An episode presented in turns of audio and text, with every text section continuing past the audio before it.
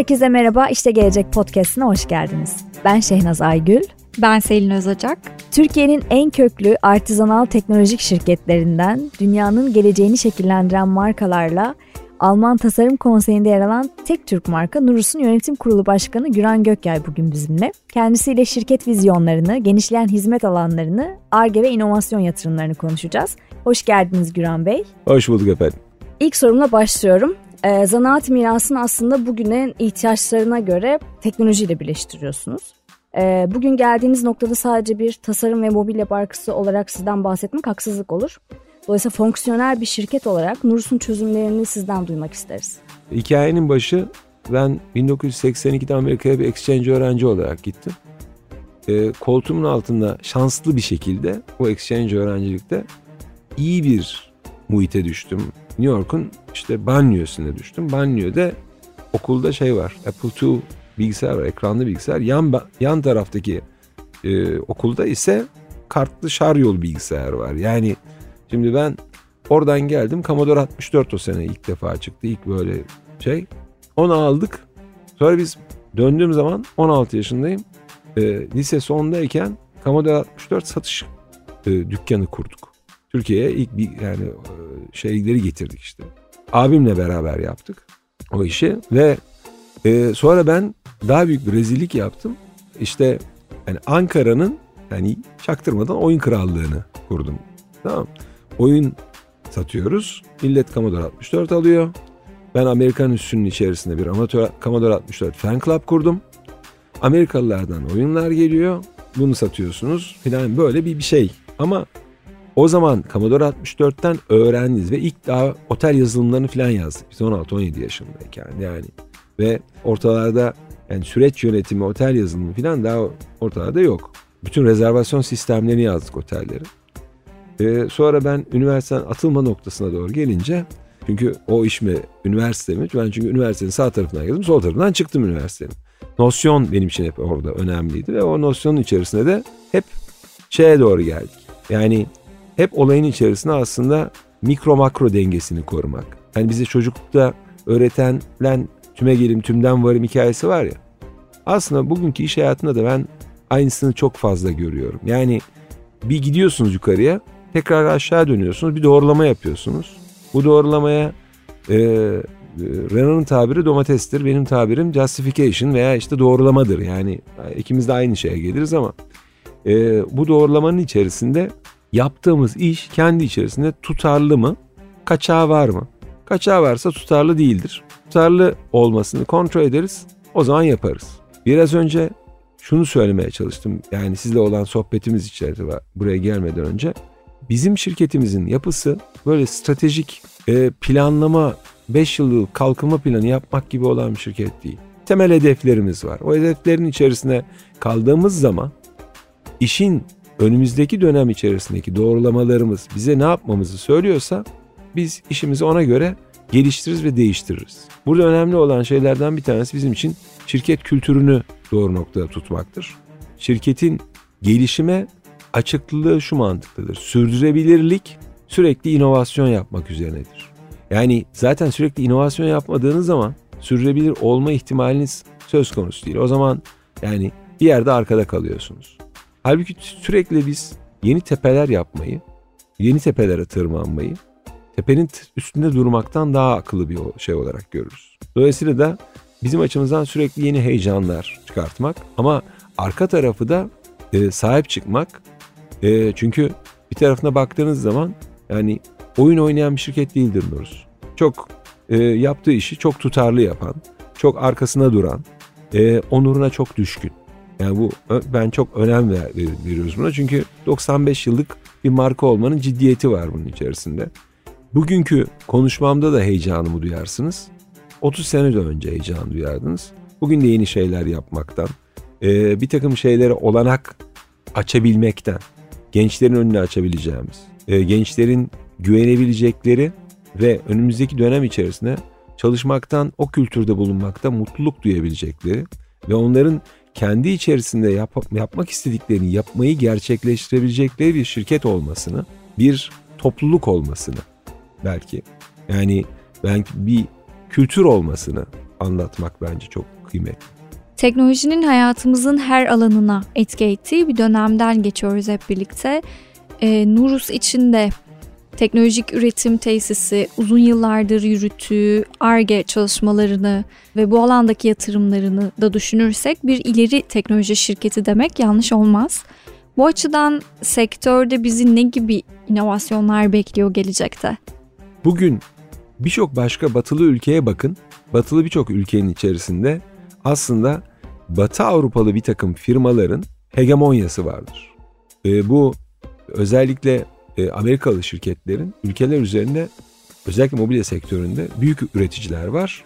Ve bu büyük üreticilerin normalde e, bölgesel ya da global anlaşmaları var. O büyük şirketlerin global anlaşmalarına müdahale eden şirketlerin başından Nurus geliyor.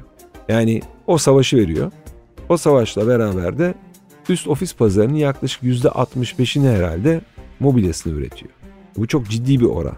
O kadar farklı bir müşteri profilinden bahsediyorsunuz ki bu başka profili çok düzgün götürmek gerekiyor. Tabii buradaki en önemli konuda bu sefer bizim bu dikey entegrasyon biraz önce bahsetmiş olduğum dikey entegrasyon burada çok önemli bir hale geldi. Yani bir takım şeylerin olabilme ihtimallerini olacağı zamandan önce görme becerimiz gibi bir becerimiz var. Bu konuda kusura bakmayın mütevazi fazla olmayacağım. Yani Renan'da da var bu, bende de var ve dolayısıyla bir de buna göre karar alıp e, yönetme cesareti var. Çünkü yani karar alıp hızlı yönetime doğru dönmediğiniz bir şey daha sonra yönetilemez hale gelebiliyor. Yaklaşık bundan 2,5-3 sene önce döndük. İşte ofis koltuklarını yaklaşık 20 senedir bizim kalıplarımızla bir kısmı yurt dışında üretiliyordu. Baktık ki istediğimiz süratte, istediğimiz randımanla, istediğimiz malzeme pozisyonda malzeme gelmemeye başladı. Döndük. Dedik ki biz koltukların tamamen üretimini Türkiye'ye alacağız. Kendi testlerimiz içerisinde alacağız. Plastik enjeksiyon testleri, yatırımlarını yaptık. E bunları yaparken bunlardan en önemli konulardan bir tanesi, Türkiye'nin de sıkıntılı olduğu konulardan bir tanesi kalıptır. Döndük. E, Türkiye'deki herhalde en iyi kalıp testlerinden bir tanesini kurduk. E, benim abim bayağı bir mucittir. Yani şey olarak. E, o dayanamadı. Bunları CNC'lerle üretiyorsunuz. 5 eksen CNC'lerle üretiyorsunuz. E, döndüler içeride kalıp tesisinin içerisindeki CNC'leri üretmeye başladık. E, dolayısıyla aslında içeriye baktığınız zaman bir normaldeki mobilya tesisi diye baktığınız tesis normalde işte ahşabı imal ettiğiniz, metali bir miktar işinin içerisine koyduğunuz, işte döşemeli imalatı koyduğunuz bir tesistir. Nurus öyle bir tesis değil. Nurus'ta çok ağır bir dikey entegrasyon var. Bunun içerisine plastik enjeksiyon var. Bunun içerisinde integral skin poliuretan, flexible foam poliuretan, rigid foam poliuretan var likit plastikler konuları var. Ondan sonra alüminyum enjeksiyon var. Yani bir jant yaptığınız işte alüminyum enjeksiyondur o. Alüminyum enjeksiyon tesisi var. İçeride tabii 95 senelik bir kaplamalı imalat, masif imalat bilgisi var. İşte bir de daha panel imalat diyeceğim tesisler var. Birçok boya hatları var. Yani metalin üzerine attığımız toz boyalar gibi boyalar var. Yaş boya hatları var. Bir de şu anda son iki senedir çok üstünde durduğumuz özellikle pandemiyle beraber de önemini ortaya çıkartan ahşabın üzerine e, eksiz kaplayabildiğimiz bir MDF'nin üzerine toz boya hattı var. Kompozit üretimi var e, ve bunların birbiriyle olan mühendisliklerini yapabildiğimiz ve tasarım doğrulamalarını yaptığımız mühendislik sistemlerimiz var. E iş tasarımcılarımız var. Tasarım yönetimini çok senelerdir yapıyoruz. Yani biz onu şirket yönetimini zaten tasarımla beraber ve farklılaşmayı da tasarımla beraber yaptık. Zaten Renan bir endüstriyel tasarımcı. Ben biraz önce söylediğim gibi üniversitenin sağ tarafından sol tarafından çıkmış bir ekonomi okumuş bir adamım ama bendeki hikaye nosyon. O çok daha mühendis kafalı bir tasarımcı. Dolayısıyla da biz bugün ofis mobilyası diyebilen bir taraftayız. En çok bilinen tarafımız o. Ama diğer tarafta mesela havaalanı mobilyası üretiyoruz. Ee, dünyada ofis mobilyası üreten belki 3000 4000 firma var. Havaalanı çok spesifik bir iş. 10 tane firma var. 10 firmadan bir tanesiyiz. Bunlardan sadece 3 tanesi realitede üretici. Geri kalanı malzemeyi etraftan toplayan firmalar. Ve bu nedenle de birçok yani dünyada birçok havaalanının içerisinden Nurus'u görebiliyorsunuz. Farklı ürün mü çıkartmak istiyoruz? Çıkartabiliyoruz. Çok büyük bir arge tesisi Nurus. Yani birçok e, tarafta biraz önce sorduğunuz e, tarafta ben bir sonraki podcastinize yol açacak. Şimdi şeyi söyleyeyim. Yani mesela Türk Hava Yolları'nın işte uçak içi koltuklarının mühendislik çalışmalarına Nurus giriyor. Geçtiğimiz günlerde görmüş olduğunuz bir Aircar var. Onun uçabilir, bir insanlı uçabilir hale gelmesi ve bize ait bir şey değil Aircar ama bilişim vadisinde bir startup'ın yapmak istediği bir şey. Bunun endüstriyel bir şirket tarafından ürüne dönüştürülmesi gerekiyordu. Biz o desteği veren taraftayız. Birçok başka teknolojik tarafta ARGE ve ürün araştırması yapıyoruz. Kendi fabrikalarımızın içerisinde e, bir akustik ses laboratuvarımız var. Türkiye'deki herhalde en iyi 3-4 akustik ses laboratuvarından bir tanesi. Bir mobilya firmasının niye akustiğe ihtiyacı var derseniz. Yani insanların mutlu ve verimli çalışacakları yerlerde e, doğru planlama, akustik planlama en az aydınlatma planlaması kadar önemli. Hava planlaması kadar önemli. Biraz ofis hayatı konuşmak istiyorum. Ee, birkaç yıl içinde aslında köklü bir değişime gittik ki zaten konsept olarak da ofislerin biraz daha yaşam alanlarına dönüştüğü bir süreçten geçtik. Nurus bu dönüşüm sürecini nasıl tetikledi ve e, nasıl adapte oldu? Şimdi yaklaşık 7 sene önce Nurus Levent dükkanını e, biz bir e, deneysel alana doğru değiştirdik aslında. E, ve e, işin içerisine işte video konferans sistemleri geldiği zaman ne oluyor? İçerisinin metrekare hesapları neye geliyor? Çünkü bütün dünyada aslında şöyle bir durum var. Bütün dünyada e, şirketlerin 10 sene önceki, 20 sene önceki karlılıkları yok.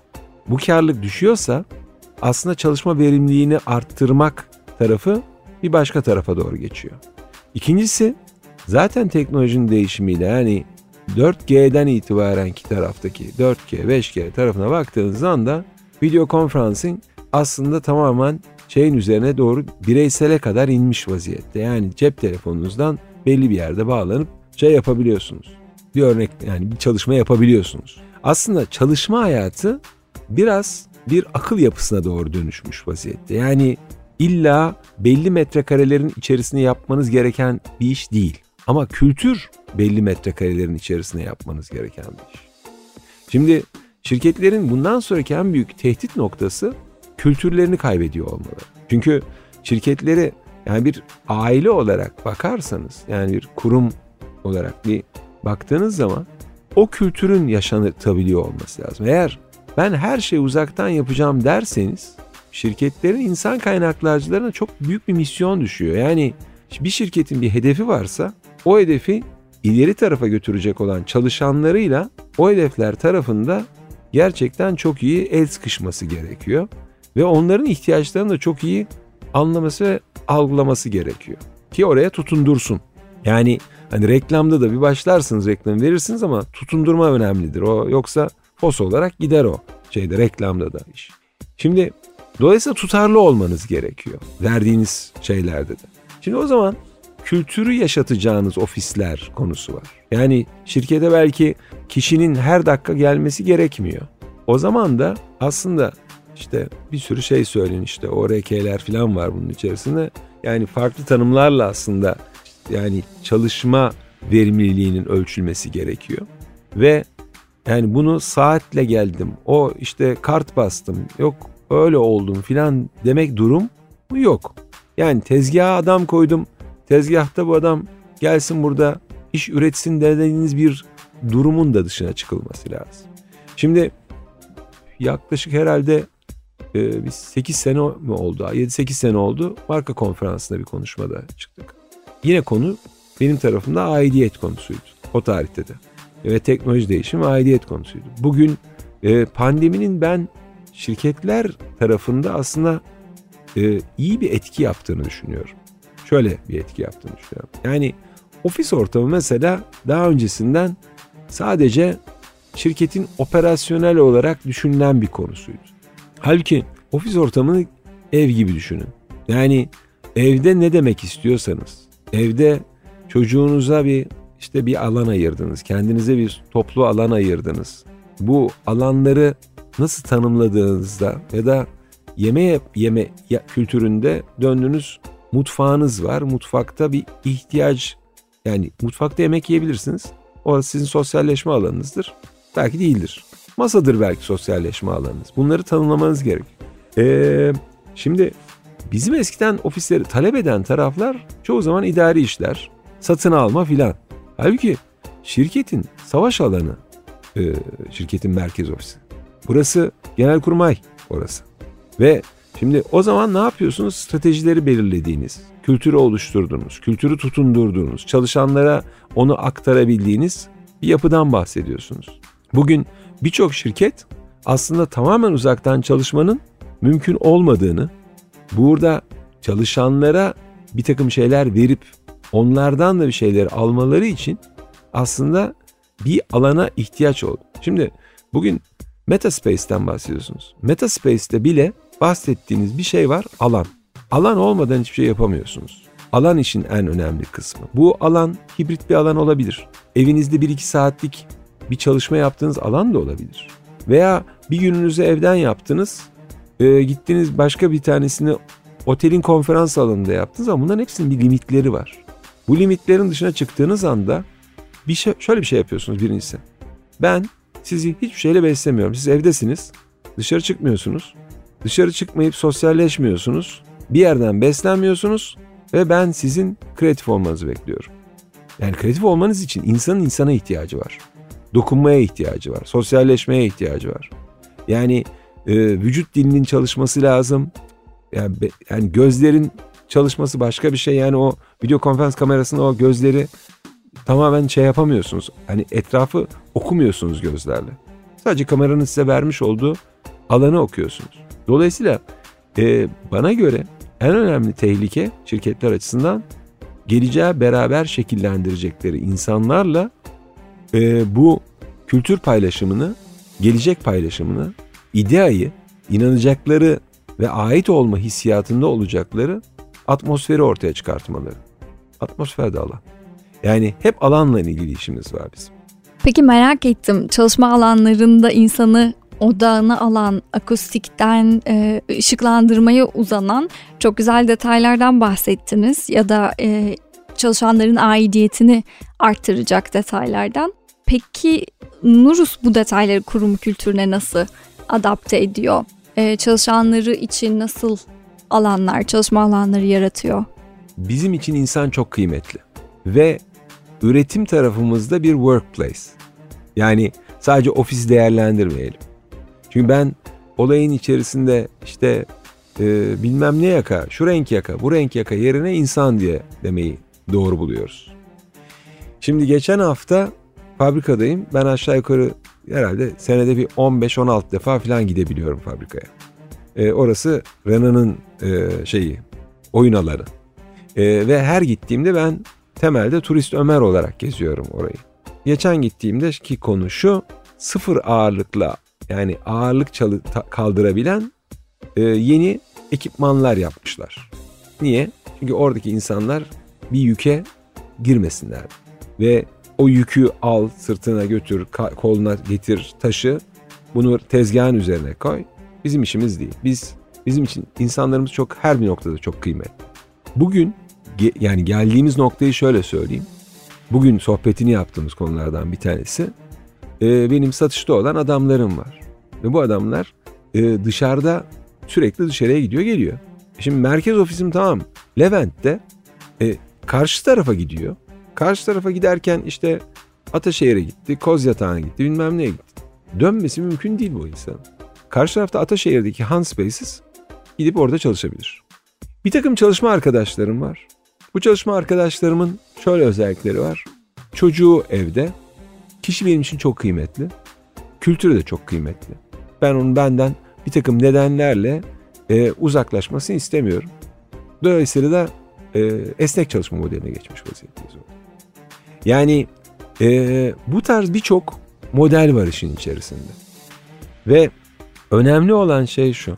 Yani bugün Nurus'un evrildiği taraf e, bundan sonraki yaşam ömrünün içerisinde çalışan şirketi haline devrilmesi. Yani e, ben işte benim deneyim deyimden 55 yaşındayım. Renan'ın deyimiyle 56 yaşındayım. O içinde olduğu seneyi içine alıyor. E, Renan ona göre 59 yaşında. Şimdi bizim çocuklarımız daha küçükler. Dolayısıyla ve bizim çocuklarımıza verdiğimiz bir sorumluluk değil bundan sonraki şirketin hayatını devam ettirip ettirmemeleri. Dolayısıyla da aidiyet orada çok kıymetli bir konu. Yani 95 yaşından yüzü geçti. 110'u 120'ye nasıl bir şirket olacak? Nurus. Bunun tamamını biz bilmiyoruz. Ama şunu biliyoruz. Nurus'un yapısı gelecek olan e, darbelere karşı kuvvetli bir şirket Nurus. Hep de yani bir step ilerisine çıkarak geliyor. Hep bir üstüne geçiyor. Savaşçı bir şirket. Dolayısıyla da çalışanlar da buna bir kere çok inanıyorlar. Ve bir iyinin bir parçası olmak konusu Nur Ustacı olan çalışma arkadaşlarımızın çoğunda hissedilebilen bir şey. Güran Bey vizyonunuzu bizimle paylaştığınız için çok teşekkür ederiz. Esnekliğin ve öngörülü vizyonun başarıyla doğru orantılı olduğunu bize gösterdiniz. Tekrar teşekkürler vaktiniz için. Ben teşekkür ederim. Sağ olun.